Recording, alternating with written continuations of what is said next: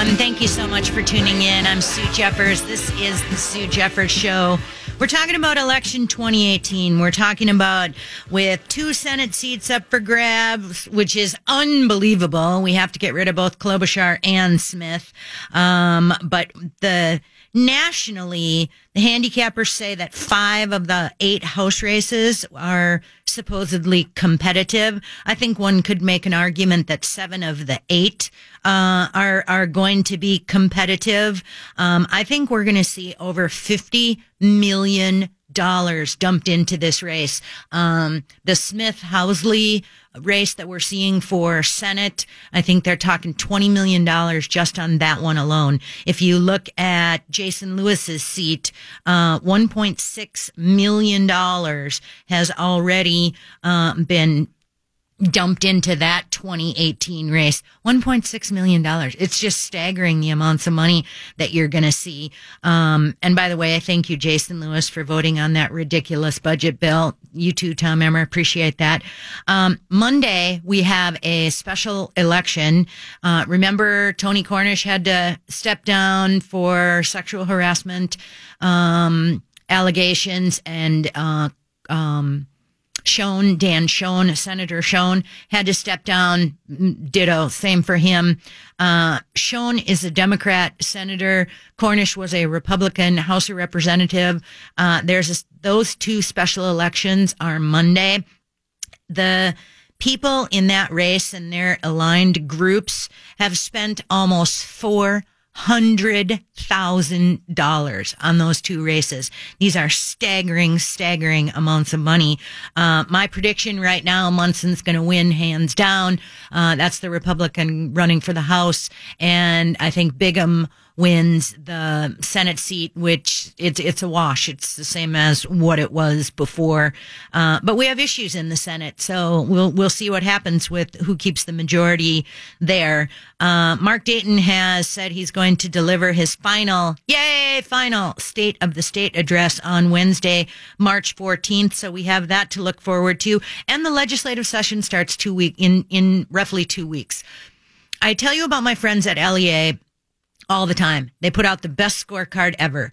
They are nonpartisan. They focus on, is what the legislature doing, is it constitutional? How are the legislators voting?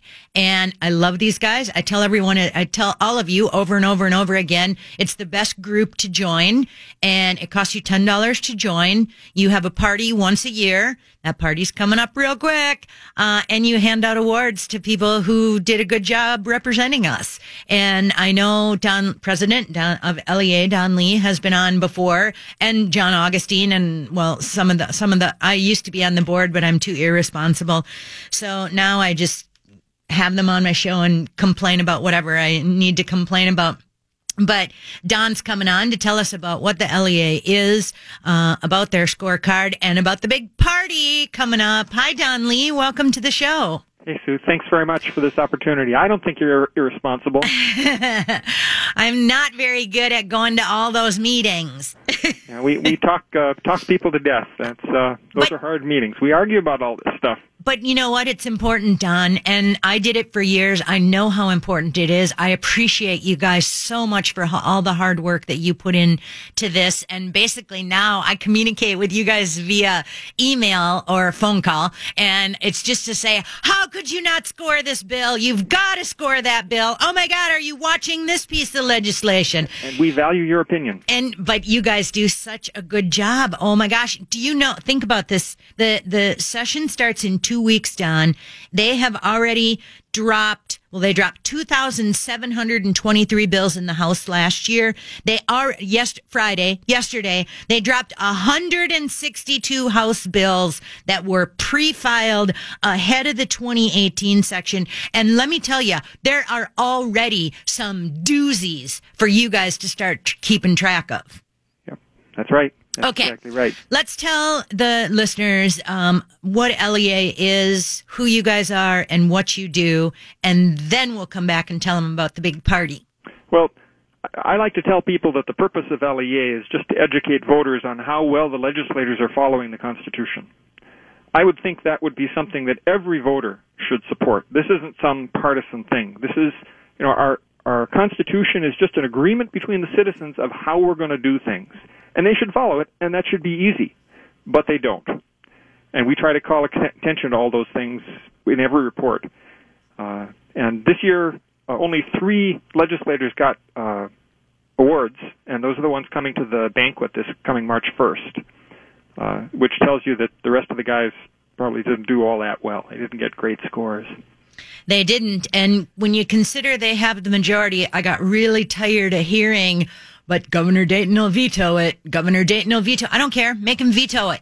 Make him veto it. Have some standalone bills. And that was the other thing when you guys were, you and John were on the show maybe a month back, with your scorecard. I encourage everyone to go to the LEA website, not only to get details for the party, but also to look at the scorecard, look at some of this legislation, the good, the bad, and the ugly. Cause I mean, there is good, bad, and ugly. I just really expected better. So the idea that there's only 3 of them coming doesn't really surprise me. But you know what? The LEA isn't there to hand out awards for nothing. We want our award to mean something. That's right. Not all kids get prizes. Exactly. I'm excited about the banquet this year because the speakers are 2 really good speakers. Teresa Collett, professor of law at St. Thomas. She's so smart. And Eric Cardall, who is a local attorney. Yep. And what they're talking about is something that's spot on with LEA, and that is, why is it so hard for the average citizen to read the Constitution, understand it, and expect people to follow it? It's like these omnibus bills that have been passed recently. You know, the vast majority of the legislation these days comes through omnibus bills, and the Constitution says very explicitly every bill shall have a single subject. So why aren't they following that? Why aren't they? Yeah, this is very peculiar, and they're going to come through and talk about the court cases and what the legislatures have done to make that really hard, and I'm looking forward to it. It should be a great talk.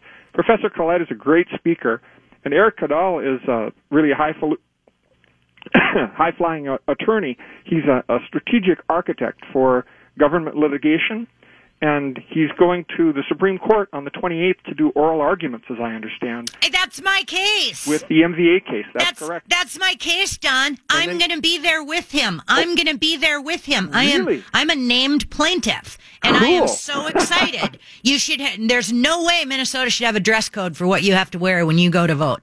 No way. And an arbitrary dress code at that. Eric Cardall took us through the first 2 rounds, which we lost, and then Pacific Legal picked up the case, and they said, oh, no, we have a case here. And Eric and Pacific Legal, Wen Fah's been on my show talking about it, too. I am so excited. Our oral arguments are coming at the end of the month. Cool. And they're doing that on the 28th, I understand, and then our banquet's on the 1st. Right. So he doesn't get much sleep between those 2. No, but that's okay. We have to keep him busy. Eric Cardall's great. And I don't think people might not remember Professor Collette ran against Betty McCollum 2010. She's really smart.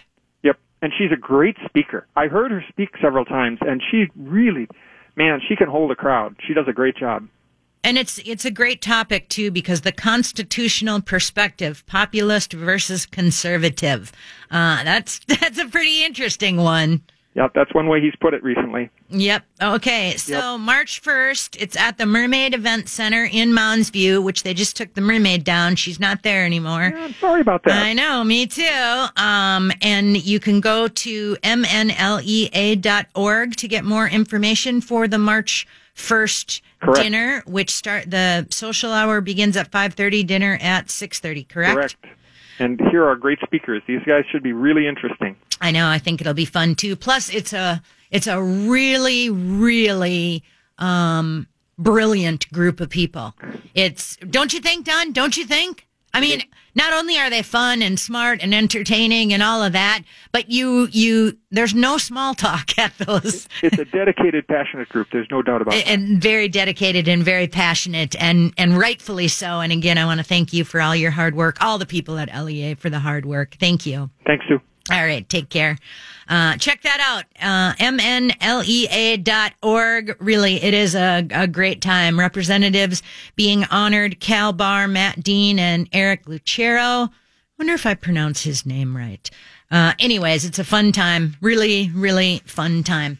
So I told you that the legislature starts in 2 weeks. I told you that, you know how we have 2-year cycles. So 1 year's a budget year. The other year's a bonding year. Last year they budgeted and bonded outrageous, expensive, huge amounts of money for spending and for borrowing.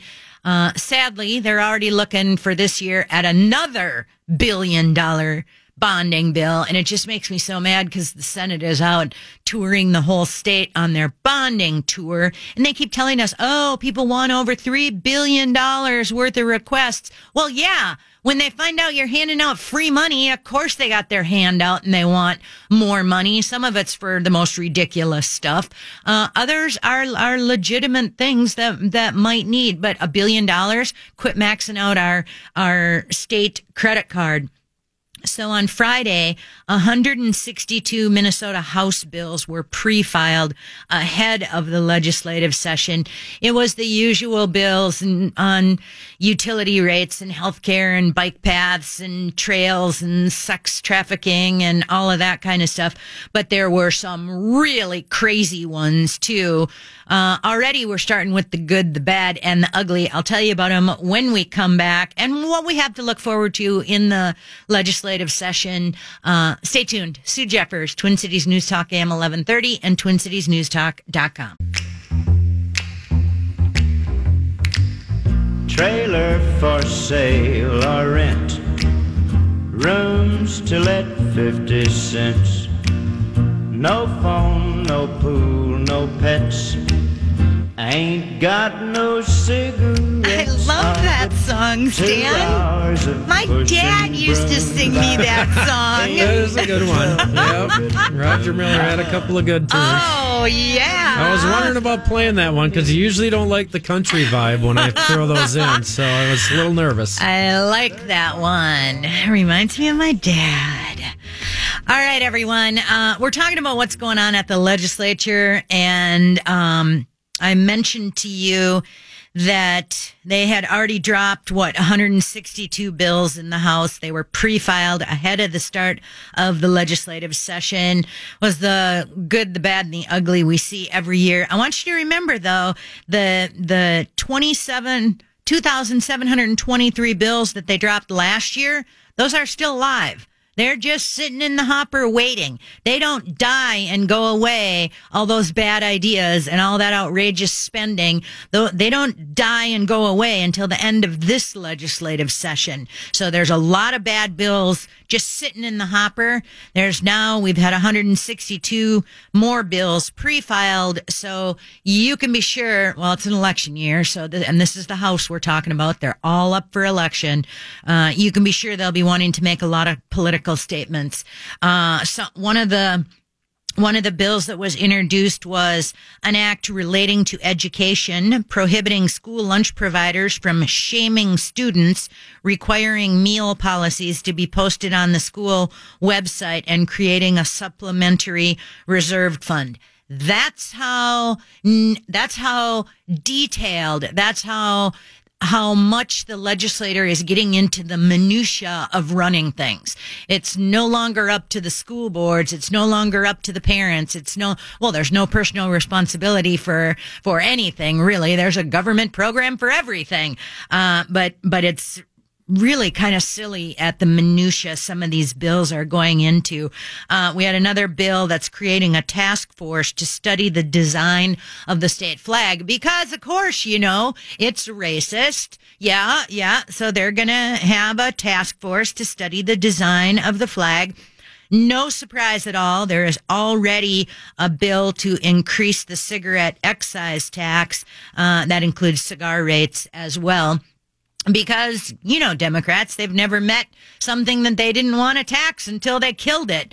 And do you remember last year when the legislature so foolishly crazy, they gave so hundreds and hundreds and hundreds of millions of dollars to bail out MinSure, whether it was to the $300 and some million to the insurance companies, whether it was the $300 million to subsidies for people. Already you've got Democrats who want that $300 million again for 2018 and 2019. They're going to want to subsidize insurance care for everything. That's a huge, huge deal that is going to have to be addressed one way or the other. Healthcare is going to be a huge issue. The other big one, speaking of computers that don't work, is the Minlar's computer, which, remember, we've already spent $93 million on this new computer, this new Minlar's computer, the Minnesota Licensing and Registration System. $93 million. $93 million down the drain. And they need another $43 million to fix it. $43 million. Don't forget, on top of that, they need another $20 million every year for ongoing expenses. So, this is another one. And remember when Dayton handed out all those bonuses for the MinSure executives who mismanaged and bungled the Obamacare insurance exchange here in Minnesota? Well, I want to find out if Dayton has awarded bonuses for any of those people running to anybody who has the Minlar's contract, because I want that money back. I want it back. Whatever company that was, I want that money back. I'm just so irritated at them. The other big issue that you're going to hear over at the Capitol, because it makes such great headlines, is sexual harassment. Jamie Becker Finn, McQuaid, and who's the other one? Oh, well, those are the only two. They're House representatives. They are bound and determined to have a sexual harassment task force. They are bound and determined to keep this in the headlines as long as they can. And it's ridiculous. It's absolutely ridiculous. Folks, our legislators are adults, and they should know how to behave like adults. And we have laws in place to go after people who commit sexual assault or sexual harassment or whatever it is that they're doing. And there are consequences for it. Jamie Becker Finn and Representative McQuaid, they're just going to keep pushing that and keep pushing that and keep pushing that. And it's ridiculous. And they keep dragging out that Lindsey Port. Lindsey Port, you should be so mad at the Democrats. First of all, when you blow the whistle at your Democrat event about Schoen, when you blow the whistle, the Democrats ostracize you. They don't use your company anymore. They basically blackball you, and then nobody donates to your campaign. So whereas you might have been trying to use that as a springboard to run for office again, now nobody will even donate to you. You should spend your time straightening out the Democrat Party and leave the legislation to the legislators. And legislators in Minnesota, you should simply put ignore Becker Finn and ignore McQuaid, because you have made significant sweeping changes. You've made it very, very clear. And we have laws. We have policies. We have procedures. You're adults. I think everything should be good. And, well, I'm confident that it will be. Don't let them drag this forward. One of the other pieces of legislation you're going to see out there is this affirmed consent. And that's the yes means yes sex policy. They're trying to push it on all the state colleges and universities. That's another bill that's sitting in the hopper over there, where they're trying. And this is a horrible, dangerous bill. And I will repeat, we have laws on the books. We do not need to have the legislature micromanaging everything. We're also going to see a lot of stuff on water. Dayton has his hands into water now. You're going to have to pay attention to that. And MnDOT. You're going to have to pay attention to MnDOT. They're looking at more light rail lines. They're looking at more of the bus rapid transit, which is outrageously, ridiculously expensive, too expensive. They're looking at toll roads. And Richard called in earlier to talk about the salt on the highway. I think they're using so much less salt now that our roads roads are more dangerous than they've ever been. We'll save that for another day. And of course, every Democrat running for governor and every Democrat over at the Capitol that I know of, I can't think of one that doesn't, support a gas tax increase. Governor Dayton supports a gas tax increase. It's a horrible idea. I'm very thankful to Kim Crockett at the American Experiment. She put out a great piece that said, no, do not increase the gas tax at a federal level or at a state level. Why would you reward bad policy? And that's the question. Why would you reward bad policy? One of the issues that I would like to see be a huge, huge, huge thing over at the legislature is our schools. If I had my way, I would fire everyone who works in the Minneapolis and the St. Paul school districts. I'd shut them down. I would make sure the administrators and most of the teachers never worked in education in Minnesota again. I am shocked, appalled, angry, and yes, outraged that year after year after year, half our state budget goes to education from early ed all the way up to higher ed. And the quality of education that we put out in Minnesota is appalling. That achievement gap is appalling. And year after year after year, we let these students down. And to me, it is unacceptable. It's outrageous and it's shameful. And I think the union has to answer for these horrible, horrible results. And we obviously, more money isn't the solution because we have the worst achievement gap in the nation. It's just worst achievement gap in the nation. When you look at them bragging, we talked about this last week and the week before. Look at them bragging about how more kids are graduating. What good is it if they have a piece of paper saying they graduated from high school if they can't read and they can't do math? You have some in the American Indian population in Minneapolis who have a 4% reading proficiency.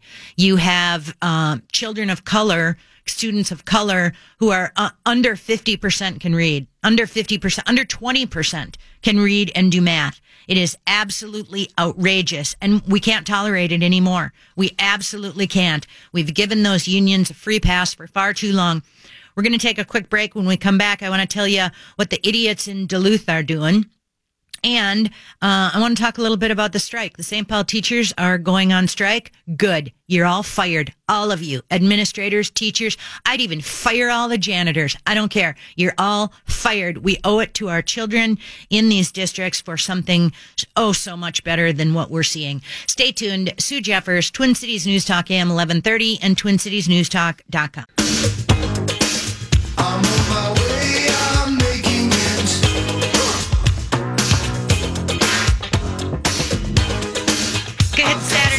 Everyone, how you doing? Thank you so much for tuning in. I'm Sue Jeffers. This is the Sue Jeffers Show. Twin Cities News Talk, AM 1130, TwinCitiesNewsTalk.com. Okay, I got to tell you about this great contest. My friend John Gilmore writes for Alpha News. I love Alpha News, love the folks at Alpha News, love their spin on the news. But every week, this is their new thing that they're doing. So every week they're going to have a media bias contest. We have a target-rich atmosphere here in Minnesota. So every single week, and the winners are announced on Fridays. And I forget what you win at. A super nice gift card or something. I don't know, Visa, Target. I don't know what it is. I don't care. The whole point is you win and you get to expose media bias at the same time. How great is that? So go to alphanewsminnesota.com, alphanewsmn.com, and hopefully you win. And maybe we'll have to start featuring some of the headlines in that. What a fun thing. Okay, I'm talking education now. The St. Paul teachers decided that they were going to go on strike, supposedly on Tuesday. They're meeting over the weekend and who knows? It's the St. Paul Federation of Teachers, which, yes, we had to bail their pension out, includes three bargaining groups: teachers, educational assistants, and a group of other employees that include cultural specialists and family liaisons. I'd fire them all. I'd fire them all, and the administrators and everyone. I'd fire all of them. There are about 3,700 employees, including 3,100 teachers. And I just think it's just appalling. What a horrible job we've done educating our children, especially in places like Minneapolis and St. Paul. There's no excuse for it, Minnesota. None. It's shameful and it's embarrassing. So after they the school district said in a letter to the parents that the schools and district-run childcare would close Tuesday and would be closed again on Wednesday if the strike continued. The district said breakfast and lunch would be available at several schools and via a food truck. If the strike keeps going on, they will be setting up student safe sites and providing food in case schools close. So you understand that the schools are doing so much more than just trying to educate our kids. You might as well wonder why they don't just sleep there, really. Big ticket items that have not been resolved include, no surprise, wages, class sizes, staffing for English language learners and special education students, and funding for the discipline approach, stupidest discipline approach ever, restorative practices. The budget has already projected a $23 million budget deficit for the current year, and as yet unspecified deficit for the for next year. So it's just absolutely crazy, and they aren't educating our kids, and their demands are unreasonable. Shut it down, fire them all, and start all over. The school district that made the headline news this week was Duluth. Duluth. I have a soft spot for Duluth. I went to college there. Well, 2 years. Had a lot of fun in Duluth. The Duluth schools decided to remove the books To Kill a Mockingbird and Huckleberry Finn from their curriculum. Oh, man. The two books will continue to be available in the school library, and they can be optional reading for students. What kid is going to voluntarily say, oh, I think I'll go read To Kill a Mockingbird and The Adventures of Huckleberry Finn? Did you read them, Stan? Well, my theory in school was I would read the first, 10, 15 pages, skip the next 100, read about another 10, 15, and then skip to the end and read, and then do my book report. How'd that work out? Fantastic. You graduated. I did. That's right. There you go. I rest my case. And thanks a lot. No, I that was not a slam on you. That was a slam on public schools. And I will make that point very clear. Here's the part that bothers me so much about this. The district intent is to be considerate of all students. The Carrie, Michael Carrie, he's the district's director of curriculum and instruction.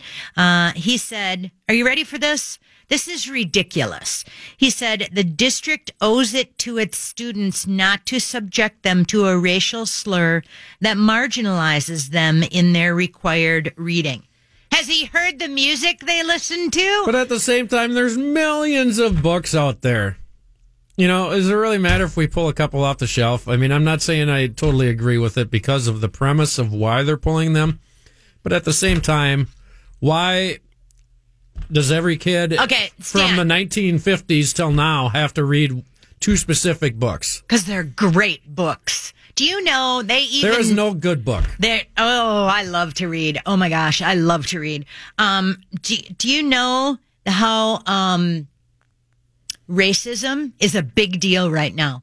Racism is a big deal, and structural racism and how awful it is and horrible it is. But it's really ramped up again now over the last few years. One of these books is about some racist Democrats who lynch a black guy.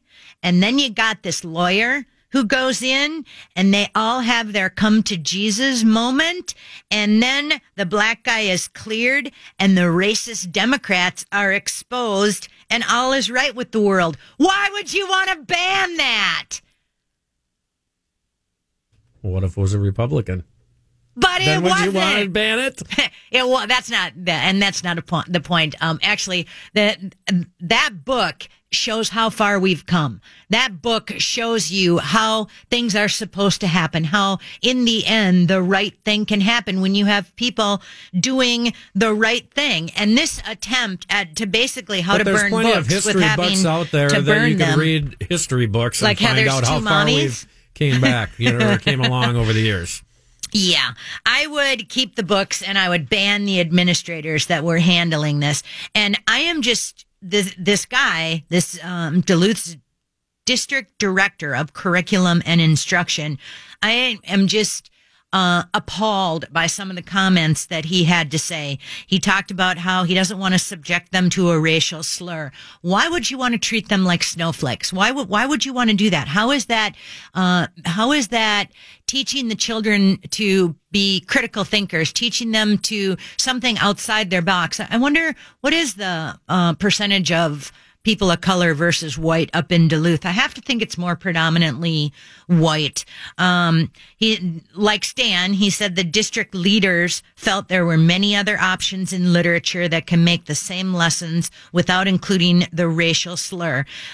This Michael Carrie, the director of curriculum and instruction, said, "We feel that we can still teach the same standards and expectations through other novels that don't require students to feel humiliated and marginalized." Really? Like what? I want to know, like what? He said there wasn't a specific complaint that triggered the decision. It was a response of the same people complaining year after year after year after year. Of course, the president of the NAACP's local chapter thought it was a great idea. They were just 100% on board with it. Do people not see what's wrong with this? Do they not understand how the idea of education to make you think critically, to make you understand things, is to make you feel uncomfortable? It is to talk about things that you're not familiar with and different and to learn a different aspect of it. The American Library Association listed the books as the 21st most banned or challenged books from 2000 to 2009. That was To Kill a Mockingbird. And Huckleberry Finn topped it at the 14th most banned or challenged book in a decade. Folks, you can't ban books. You can't ban books. It's the most horrible idea I've ever heard. And to make it even worse, the English teachers in the Duluth district were never even consulted. They were never even talked about. You've got people who are upset about the change, and I know there are lots of books out there, but the teachers, they never even were asked if they thought it was a good idea to ban the book or to remove the book, or what books they might want to see put in that place. In place of reading that. It is just so crazy. And people seem okay with this. I'm just, it's not my school district. I don't care. Or you should care, because this is happening in school districts all over the place. And you look at what's happening to the students. You look at what's happening to the critical thinking skills. You look at how dumbed down the schools are. Today I read a article about how Minnesota doesn't have enough programs for gifted children. We can't even take care of the regular children, let alone the children of color, let alone the gifted children. Our schools are crap, and what are we going to do to fix it? I love that the Democrats say every child has a right to education. We do. Republicans say it too, and we all agree. And it's our duty to ensure that children are educated. The definition of that education is I think what we really, really have to have a discussion about. The Democrats always say more money, throw more money at it. But nobody's talking about what it really means to have a quality education, a quality education. And we have so many children, especially children of color, who are just children of color who have proficiency rates in reading and math where it's appalling. It's shameful. I wanted to I wanted to tell you one more thing about in New Mexico. This is another school thing. In New Mexico, they're going to consider forcing students into state-approved post-graduation plans. I want to tell you about this because I am 100% convinced they will try pushing this again in the state of Minnesota. We'll take your phone calls to 651-989-5855, 651-989-5855. Sue Jeffers, Twin Cities News Talk, AM 1130 and TwinCitiesNewsTalk.com.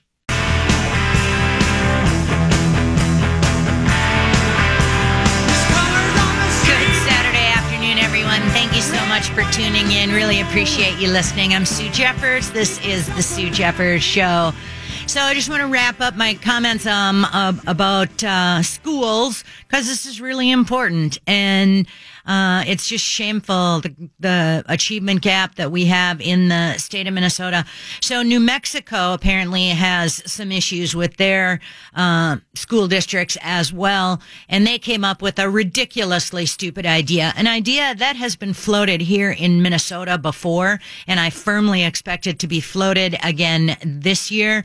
New Mexico is considering forcing high school students into state-approved post-graduation plans.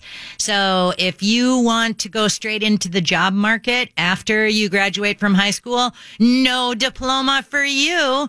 And what's really troubling about this is the bill introduced into the New Mexico legislature. The bill was introduced by a Republican and a Democrat together. And these two New Mexico lawmakers don't want the students to be able to collect a high school diploma unless they have a state approved post graduation plan. Since when does the school get that kind of power? Really? They do a horrible job educating our kids, and now they want to come in and have a state-approved, the government stamp of approval on your post-graduation plan. So just to make this clear, the students can't tell their school counselors what their plans are. Nope. That isn't good enough. To get their diploma, the students will have to commit to one of the following: attend college, either 2-year or 4-year, participate in a trade or vocational program, get an internship or apprenticeship, or military service. Do you note the big omission, the giant omission? Getting a job. That's not even on the list of government-approved plans. I mean, how ridiculous. First of all, what kind of legislators think that government should have that kind of power over people? And second of all, that it's a good idea that you only have that you have students commit to these 4 options, and getting a job is not one of the options. You just have to.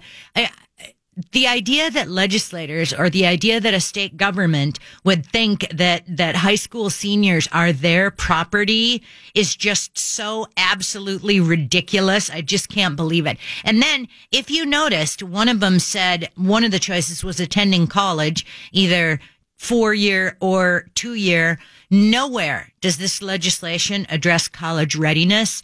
Here in Minnesota, we have about 25% of the children who go to college are not ready for college, and they have to take remedial classes, which is another failure of our school districts.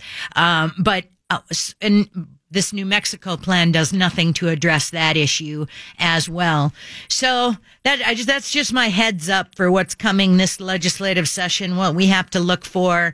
And, I know everybody's mad. I know everybody's mad about Trump. I know everybody's mad about the budget bill. And yes, I know people are mad, and that's why the Democrats had so many more people at caucus. I think that is part of it.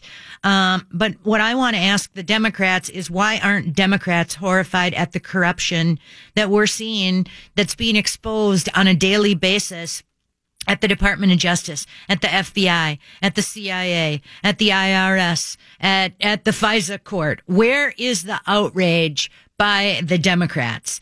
And you've got Hillary Clinton, who provided lies, unsubstantiated and false information to Barack Obama to our former president, and then these were used to get warrants to spy on a guy who was running to be the next president. Where is the outrage? The fact that the Democrats aren't outraged about that means they wouldn't hesitate to do it again. And when you have politicized government agencies, weaponized government agencies, where is the outrage? Where is the outrage? This past week, Republicans made a lot of promises. They promised us they were going to repeal Obamacare. They promised... Well, Trump promised us he is going to build us a wall. Republicans promised they'd get the debt under control, that they had all these great big election year promises. We elected Donald Trump. We gave him control in the Senate. We gave him control in the House. And you know what? Now we see a $1 trillion deficit bill that they just, a budget bill that they just voted on. Now all of a sudden Republicans don't care about the deficit and debt. Now, all of a sudden, Democrats do care about the deficit and debt. We haven't seen the repeal of Obamacare, although we are seeing a couple things with the repeal of IPAD, which is the board that determines policies for Medicaid, Medicare. Sarah Palin called it death panels. That's a wonderful thing. We saw them get rid of the mandate. This budget bill is appalling. And I really want to thank Tom Emmer and Jason Lewis and Keith Ellison and Tim Walz for voting against it. Thank you. It was a horrible bill. It is not fiscally responsible. And I think people should be mad. These government shutdowns that are, hours long are just ridiculous. I think people are really worried about the failure to repeal Obamacare. I think they're worried about amnesty. I think if you have Republicans who cannot repeal Obamacare and who add $1 billion a day in deficit spending and then they throw in amnesty, you can kiss it goodbye. You can kiss it goodbye. And I really want to know where people are feeling betrayed. Are they feeling betrayed by Donald Trump? Are they feeling betrayed by Republicans, by Democrats, by all of the above? I'm feeling betrayed by all of them. I feel like they've all lied to me, and they've all tried to spin things towards their own political agenda. In fact, the one that I believe the most is Donald Trump. And I think I'm not alone with that, because we're starting to see Donald Trump's approval ratings come up. The Republicans, they still don't like you. Democrats, we don't like you either. But Trump's approval rating now tops Barack Obama's by 4 points at the same time of his presidency. Trump is at a 48% approval rating. Obama was at a 44% approval rating. When you consider 90% of the media and coverage of Donald Trump has been negative, that's just astonishing that he has that high of an approval rating. So I'm 100%. I'm 100%. I'm not blaming Trump as much as I'm blaming the Republicans and the Democrats. Okay, we got to stop because, Stan, we're not on air next week. We're bumped for hockey, right? That is correct. Hockey? Yeah, we're bumped for hockey. And then... Go for hockey next week. We'll have a half hour, but that won't be much. You're going to cover that. You've got that covered. You've got some exciting things to talk about. What are you going to talk about on your show today? What are we going to do? Oh, we got a Hall of Famer, Terry Tuma. Late season ice fishing. We're embracing the cold on Outdoor Adventures. You embrace the cold. And then we're going to the border, to Lake of the Woods after that. Oh my gosh. Last week you went up fishing in Lake Mille Lacs. Yeah, you said it wasn't very good fishing. Yeah, it was kind of bad. And bad news for Mille Lacs. We'll talk about that. I'm going to get my buddy Kuduk going because he is all up in arms because catch and release again this year on Mille Lacs. I'd be mad too, and I don't understand that. You ever want to get him fired up, boy, that's all you got to mention is that. You know, you've got the government making some horrible decisions up there. If I were a resort owner or a fisher person or anyone up there, I'd be fit to be tied. Yeah, it sucks. I mean, how do they? Where do they get off telling us how many fish can be in the lake? Well, there's other political avenues there too. It's all political with the bands up there. So yeah, with the Indian, Indian tribes, right? Okay, so we won't be here next week. Go check out for the LEA banquet, which is coming up there, and I'll have to keep you posted on my court date too, because I didn't get to it again. And you can catch up with all your previous shows they missed on iHeartRadio too next week. Exactly. A Sue Jeffers binge weekend. I like it. Yeah. Have a great week, everyone. Sue Jeffers, Twin Cities News Talk AM 1130 and TwinCitiesNewsTalk.com.